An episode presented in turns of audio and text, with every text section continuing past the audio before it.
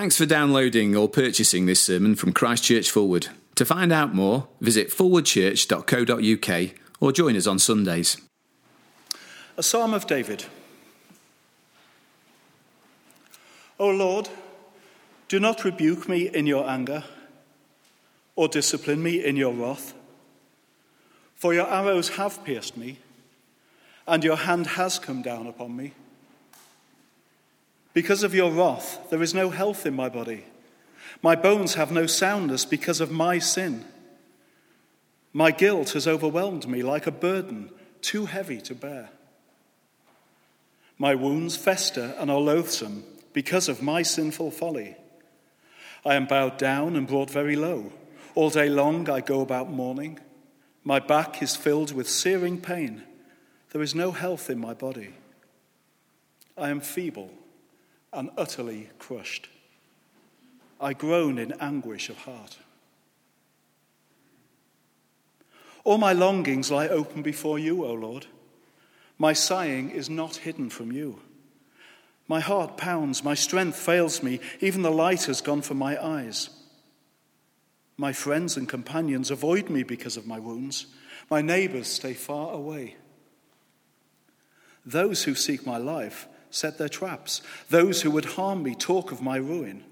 All day long they plot deception. I'm like a deaf man who cannot hear, like a mute who cannot open his mouth. I've become like a man who does not hear, whose mouth can offer no reply. I wait for you, O Lord. You will answer, O Lord my God. For I said, Do not let them gloat or exalt themselves over me when my foot slips. For I am about to fall, and my pain is ever with me. I confess my iniquity. I am troubled by my sin. Many are those who are my vigorous enemies. Those who hate me without reason are numerous. Those who repay my good with evil slander me when I pursue what is good. O Lord, do not forsake me. Be not far from me, O my God. Come quickly to help me, O Lord, my Saviour. Well, Peter, thank you very much indeed for reading. Please do keep that psalm uh, open in front of you Psalm 38, page uh, 565. Uh, on the back of your service sheets, you'll also uh, find a sort of brief outline of where we're going tonight. But as we begin, uh, let me pray. Heavenly Father, we pray for your help uh, tonight uh, with this uh, hard and in some ways painful psalm.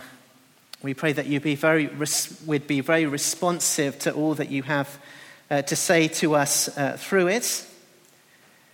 And uh, we pray that you would open our hearts uh, to receive that. but we pray that you'd also open our hearts and our mouths so that we're, we're equipped to, to, to pray like this ourselves. And we ask for your help tonight. In Jesus' name, Amen. Now, I wonder if I were to ask you, uh, what's the worst possible, the worst possible state you could imagine yourself in? Uh, or put, put it slightly different way, what's the worst possible situation you could imagine yourself in? Uh, I wonder what we, how you would answer that. Uh, TV scriptwriters, of course, have a lot of fun with questions like these ones. And uh, they, they, they sort of work to paint their characters into more and more impossible situations. You know, someone makes a mistake, they do something wrong, for example, and, and in dealing badly with the mistake, a worse mistake is made, and then it just gets worse and worse and worse. Uh, take uh, one police uh, drama I watched with my wife Catherine recently. Uh, let me give a, a, brief outline of the plot. It goes like this it begins with a, a de- deputy chief inspector getting into a fight with a forensics es- expert, as happens all the time, of course, and uh, she accidentally kills him in the fight. She doesn't think she can prove it was in self defense, so she covers it up. She plants evidence. She brings false accusations against people. In the end, she even tries to frame her husband. Uh, then, to cap it all, uh, a wound she received in the original fight goes septic, and she wakes up in hospital with her hand amputated. Uh, I'm not making this up. This is exactly how it went.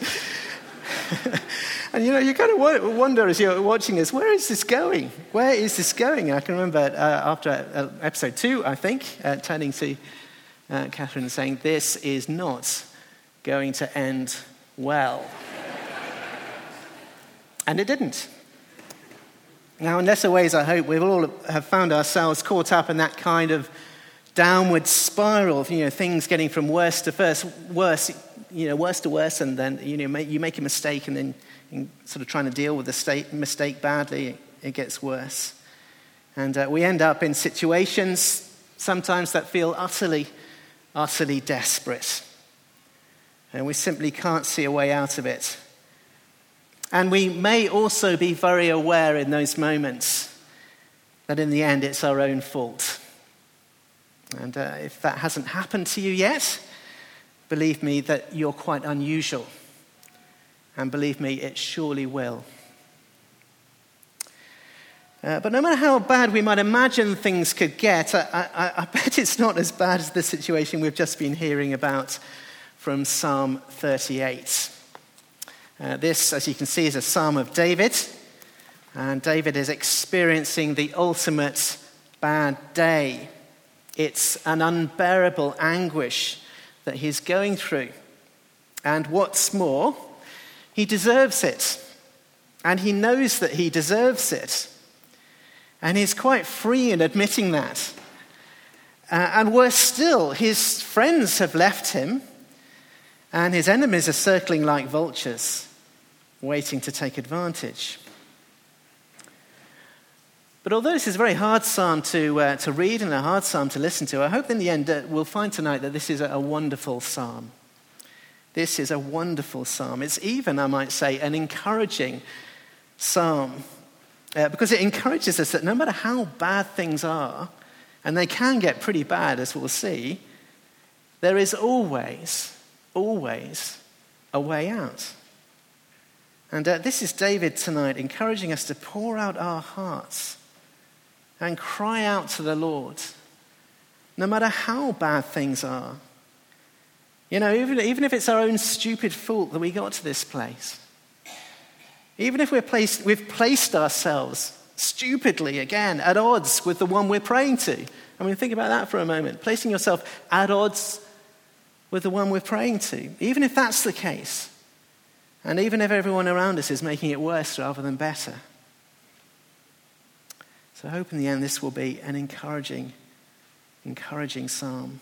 But let's take a closer look. You can see uh, very clearly, I hope, that this is a psalm about crying out to the Lord.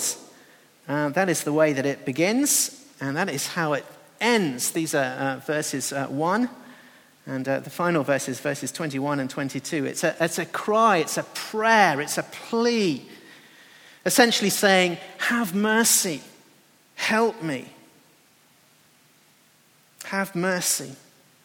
That is, acknowledge that our sin, all our rebellion, all our, our wrongdoing, all our failure, our sin has placed us at, us at odds with our God, under his anger, under his wrath, under his judgment. And then, and then as we acknowledge that, we cry out have mercy. We pray for those things to be lifted from us, that anger to be taken away.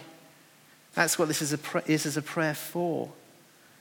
Verse 1 O Lord, do not rebuke me in your anger or discipline me in your wrath.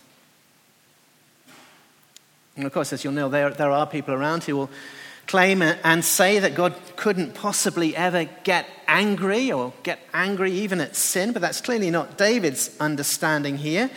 You know, his sin, he knows it, he has created a real problem between him and God. I think we instinctively all know that this is the case, however much we want to avoid it. Uh, but David's clear and is encouraging us to be clear as well. You know, I'm, I'm not going to avoid this problem he says, I can't pretend that this problem between me and you, Lord, isn't there. That judgment, this judgment is rightly coming my way.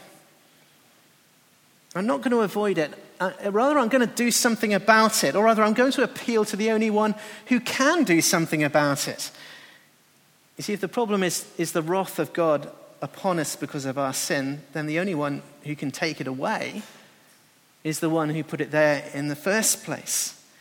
And so, this is the first thing that David encourages us to do to, to make our appeal to God and to cry out to Him for this to be lifted. O oh Lord, do not rebuke me in your anger or discipline me in your wrath. Uh, he puts it slightly differently at the end of the psalm, but you can see it's the same general idea. Verses 21 and 22 O Lord, do not forsake me, be not far from me. O my God, come quickly to help me. O Lord, my Savior. But the basic idea you can see there is the same. Don't forsake me. Don't abandon me. In short, help me. Have mercy on me and help me. But it's interesting, isn't it? It's clear that there's more to the, the psalm than just that, that prayer, that just that plea and those opening and closing verses. This is also a psalm that encourages us to express ourselves to God with uh, real openness. Uh, in other words, to give, give, a sort of substance to these cries for mercy and help. And in fact, that's what most of the psalm is devoted to. And uh, I think we'll see that it falls into two parts. The first part of the psalm, up to verse 10, deals with David, the man who's in real anguish because of his sin. And then the second half deals with David, uh, a man abandoned by his friends and attacked by his enemies. Okay, then let's have a look at the uh, first half and learn a little more about how to cry out to the Lord. This is how to cry out to the Lord for mercy. Verses uh, 2 through to 10. Have mercy on me, says David, a sinner in anguish. Although I deserve this, says David to his Lord, I trust that you'll be responsive to the anguish I'm going through. And it is indeed a very intense anguish. An anguish in all sorts of overlapping ways. There's mental anguish, uh, verse 6, for example, David's been brought low. He's going around as if he's in mourning. Verse 8, he's crushed, he's groaning in anguish of heart. Verse 10, his heart is pounding, the light has gone from his eyes. And all this is mixed up with what seems to be a physical pain, physical anguish. Verses 3 and 7 there's no health in his body. His bones are aching, his back is killing him. Verse 10, he has wounds that are festering and loathsome. And all of this is spiritual anguish. It's his own fault. Verse 3 again, it's because of his sin. He says it really clearly, verse 4 My guilt has overwhelmed me like a burden too heavy to bear. Verse 5 All of this is because of my own sinful folly, says David. In short, I know that I deserve this.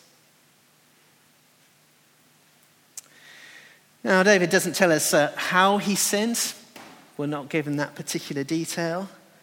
We're not told all of the details about how all this suffering came about. Uh, are these physical symptoms? Are they, are they just a figurative way of talking about the, the mental anguish he's going through, the, the guilt and the shame?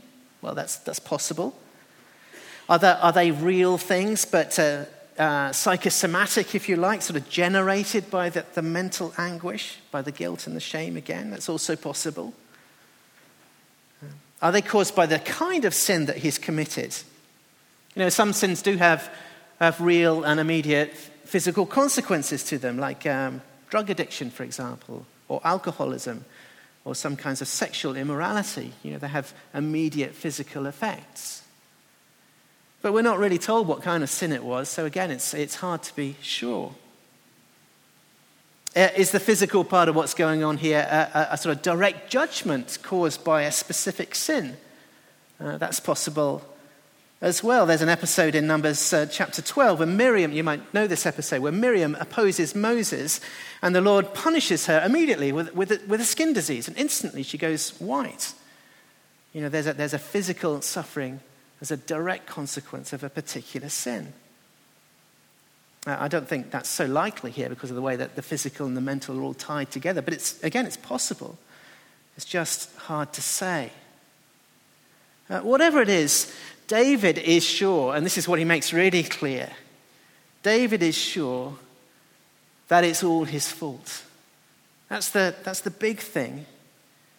Uh, I've been pondering these things this week, wondering how it all fits together. But in the end, I think that's, that's how it all fits together. The less we need, the less I feel, the more I thought about it, the less I feel we need to sort of pin down exactly what's going on. It doesn't really matter how David got to this place. The point is, this is where he is, and his whole self, mental, physical, spiritual, is in the deepest turmoil and anguish. And the further point is, he knows he deserves it. The cause of this, ultimately, is his sin.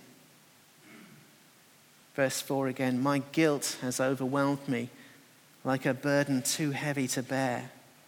He knows he deserves it. And I guess knowing this, um, David could have done a, a terrible thing at this point. He could have done nothing. He could have just given up. He could have let justice run its course, let the wrath of God work itself out. Uh, that's what we're told uh, Judas did when the full force of his betrayal of Jesus hit home. He essentially just gave up. But David didn't do that. Why didn't he do that? Well, look at uh, verse 9 with me. This is part of what David uh, says here. This is part of what he believes. All my longings lie open before you, O Lord. My sighing is not hidden from you. You see, David knows that the Lord is, is not uh, aloof or, or distant in his anger. Uh, the Lord is paying attention. He sees and he knows everything. And in particular, he knows David. So there's no sense in denial or hiding or running away or giving in or David trying to fix this himself. David knows the Lord, his God, is listening. And he trusts that the Lord will be responsive when he opens up. So that's what he does. He opens up, pouring out all of his pain. He doesn't hold back. And he cries out for mercy. And, and, you know, that's such an important thing. It's such an important thing that David wants to help anyone in a similar kind of turmoil to do the same, to not give up. And if you're in a, a bad place here this evening, it's fantastic that you've come along this evening, uh, then listen up here because believe me, this is particularly what you need to hear. David wants you to follow his example to do what he did and open up with all of your pain and cry out for mercy. That's why David wrote this psalm down as a prayer for others to use. You know, as he did that and as he published that, and as it became a part of what the people did, he's, he's inviting, inviting all of his people to join in with this kind of prayer. That's why this psalm is here in the Bible. So that all of us can be encouraged in that moment of deepest despair to do the right thing, to do the only thing that makes sense in that situation, which is to, to open up to God and to cry out to Him for mercy. But I wonder if these uh, verses uh, also reminded you of someone else suffering in uh, lonely anguish a man even more desperately lonely than David was here. Uh, like David, a man in physical turmoil. But a physical turmoil even worse than the one that's described here.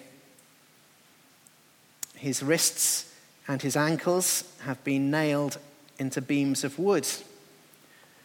And uh, those beams have been uh, lifted up vertically so that he's hanging on the nails. He can't breathe. If he pushes on the nails, he can, he can breathe just enough, just enough to keep himself alive. But the pain is so intense when he does that that it makes him pass out periodically. Like David, he's also in mental and spiritual anguish. The sky has literally gone black, dark, as a sign of the judgment and wrath of God. And he cries out in his anguish, crushed by the full weight of the God forsaken mortality he has taken upon himself. But in one essential way, he is not like David because he is Jesus who committed no sin. He's not bearing his own sin in that agony or the consequences of his own sin. He came to save, save others from their sin. He is bearing the God forsaken anguish of others. I said a moment ago that David was somehow able to trust that God would be responsive to his cry to remove the, the weight of judgment pressing upon him. It's actually, when you stop to think about it, it's quite a brave thing to trust that God could do that. If uh, God's righteous anger at his sin was, uh, was indeed righteous, was right, and it was, and if David fully deserved it, and he did, then how can the Lord simply just sort of take it away as if it didn't matter? Well, now we know how God is able to do that. On the cross, the anger and wrath due to someone like David is borne by Jesus. He took it all and all the agony and the anguish and the guilt and shame associated with it. He took it on behalf of others. Now, now, of course, all of that happened long after David's sin and David's prayer, of course. But uh, the Apostle Paul tells us this is uh, Romans chapter 3, verse 25 that it happened to demonstrate God's justice because in his forbearance, God had left sins like David's sins the ones he had committed, unpunished beforehand. And uh, that death on the cross allows God to do the same for anyone now who trusts in Jesus. In Luke chapter 18, uh, Jesus tells the story of a, a, tax collector, a notorious sinner, uh, coming to the temple to pray, uh, standing at a distance beating his breast and crying out words that echo some of uh, David's words here. This was his prayer God, have mercy on me, a sinner. Jesus comments that this man went away right with God, with the wrath at his sin lifted from him, and all that agony and that terrible burden taken away. That was me uh, 26 years ago in a first floor sitting room in Oxford, uh, feeling the burden of my sin and, and shame for the very first time, feeling my intense need for forgiveness, and then crying out to God for mercy. I wonder if that could be you tonight. I wonder if there might be some here tonight in that, in that, that kind of anguish because of your sin. Perhaps feeling it properly for the very first time. This, that could become your prayer. God, have mercy on me, a sinner. Psalm 38 could become your prayer. O Lord, do not rebuke me in your anger or discipline me in your wrath.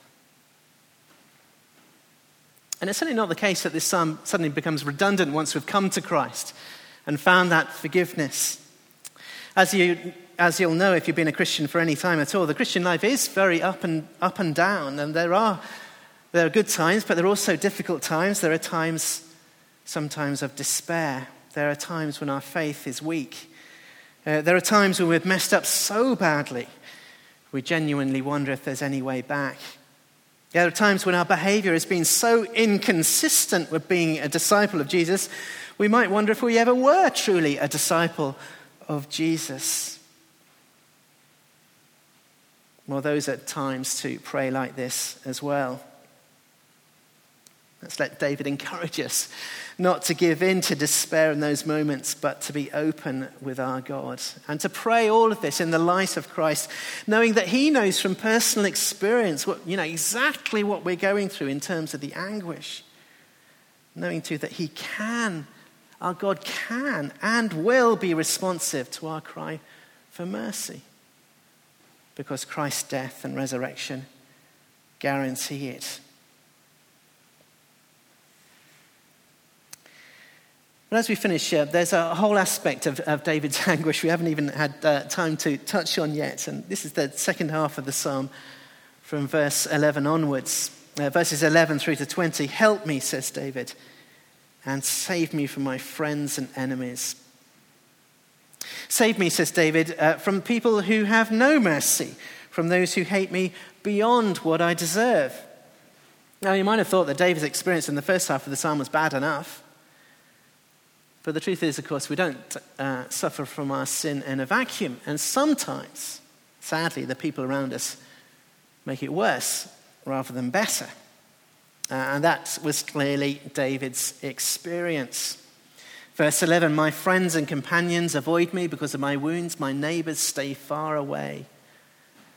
Verses 12 and 16, uh, we see his enemies are, are taking advantage of his failure and his misfortune. Uh, those who seek my life set their traps. Those who would harm me talk of my ruin. All day long they plot deception. Now, David doesn't quite know what they're plotting. Verse 13, he can't quite hear what they're saying. He, he can't, therefore, speak in his own defense. He's, he's impotent in, in the face of all this kind of gossip and hostility, helpless.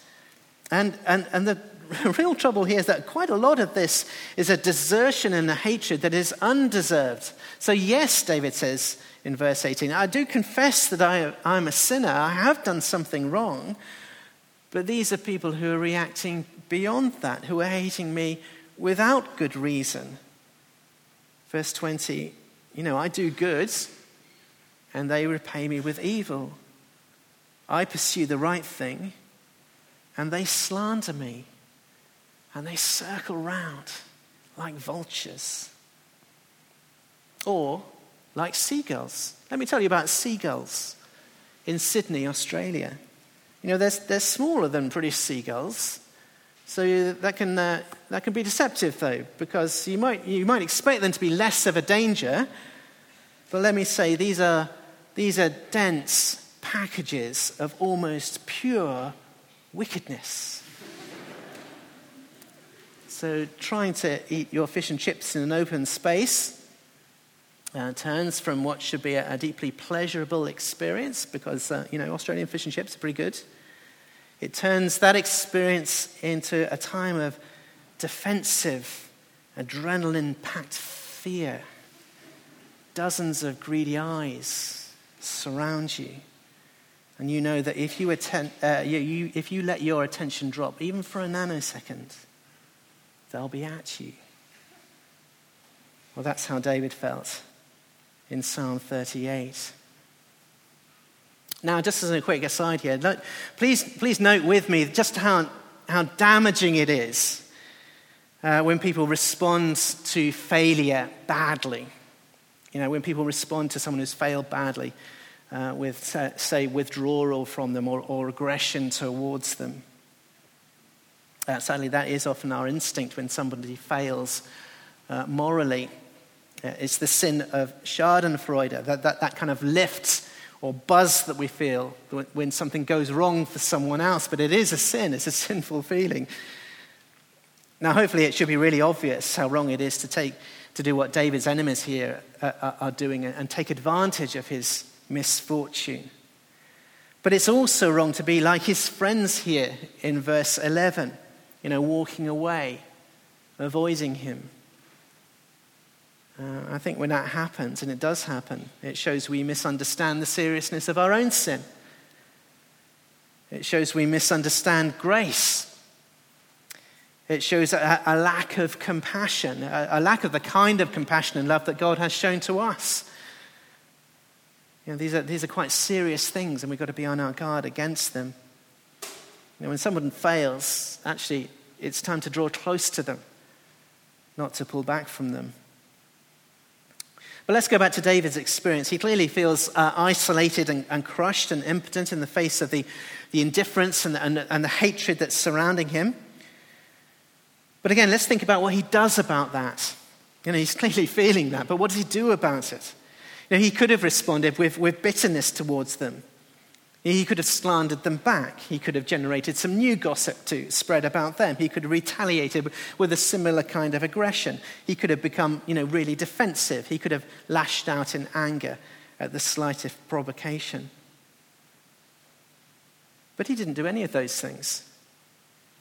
And instead of grumbling at his friends, he's open with the Lord about what has happened and about how he feels. And again, you'll see he's completely unreserved about that. These, these, these prayers, and we'll find that this across the book of Psalms, that they're unsanitized. That there's no point in hiding stuff from God. There's no point in trying to sanitize our prayers. He already knows us. We may as well be open before him. There is no point in hiding. So David is completely open with the Lord. But, this, uh, but look with me at verse 15, at the heart of what he says to the Lord here. Verse 15 I wait for you, O Lord. You will answer, O Lord my God. It's uh, David's trust again. He, he doesn't try to fix an impossible situation himself, which would have only have made things worse. He entrusts himself to the Lord. And again, it's, it's hard not to be reminded of the Lord Jesus on the cross, abandoned by his so called friends and companions, hated without reason, mocked in his misfortune. But he did not retaliate. Uh, instead, as the Apostle Peter reminds us in the New Testament, uh, and the, the prophets foretold for us, uh, this is from 1 Peter chapter 2. He committed no sin, and no deceit was found in his mouth. And when they hurled their insults at him, he did not retaliate. When he suffered, he made no threats. Instead, and this is the key, instead he entrusted himself to him who judges justly. Now, I have seen people uh, spiritually uh, wounded or, or, even crippled when, when their Christian friends have failed them. Uh, it does happen, doesn't it? And um, that, that failure then becomes an excuse for them for, for them to retaliate and, and pull away in re- retaliation, indulge in, in bitterness and self pity. Some even use it as an excuse to walk away from their faith. And that's a hugely dangerous reaction, isn't it? Even if it's to some extent understandable. Because the truth of the matter is, of course, at some point our friends will fail us, just as we fail other people. But what's the better way to react? It's the way that David reacts in prayer. It's the way Jesus reacts in trusting himself to the one who judges justly. We can find this better way in Him. You know, He knows what it's like to be abandoned and, and hated. And in Him, we can find all the support and comfort and encouragement we need, even if all the world walks away from us or turns against us. In Him, we can find security, safety, the promise of justice and vindication. In Him, we can pray along with David and make this psalm our own.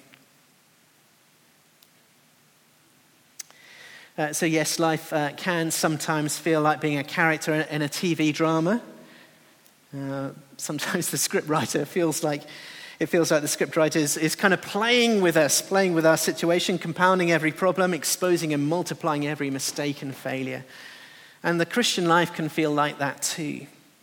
And we might well be thinking or crying to ourselves, how did I get here? And how on earth can I get out of this? Is there no end to the, the torment and, and anguish? Where are all my friends gone? Why all this hatred against me? Why does it seem like everyone's delighting in my failures and misfortune? And we might well be thinking, as we might think watching a Jed Mercurio TV drama, this is not going to end well. But Psalm 38 reminds us it doesn't have to end badly. We don't have to give up in despair. Because of Jesus, it doesn't have to end badly. Because of Jesus, we can follow David and open up before God, pour out our despair, cry out for mercy, confident that He will hear and respond, confident that what happens after this prayer is restoration and forgiveness, confident because the wrath and anguish is taken by Jesus, confident because the outcome is guaranteed by his death and resurrection on our behalf. Then we might be feeling this is not going to end well, but it does.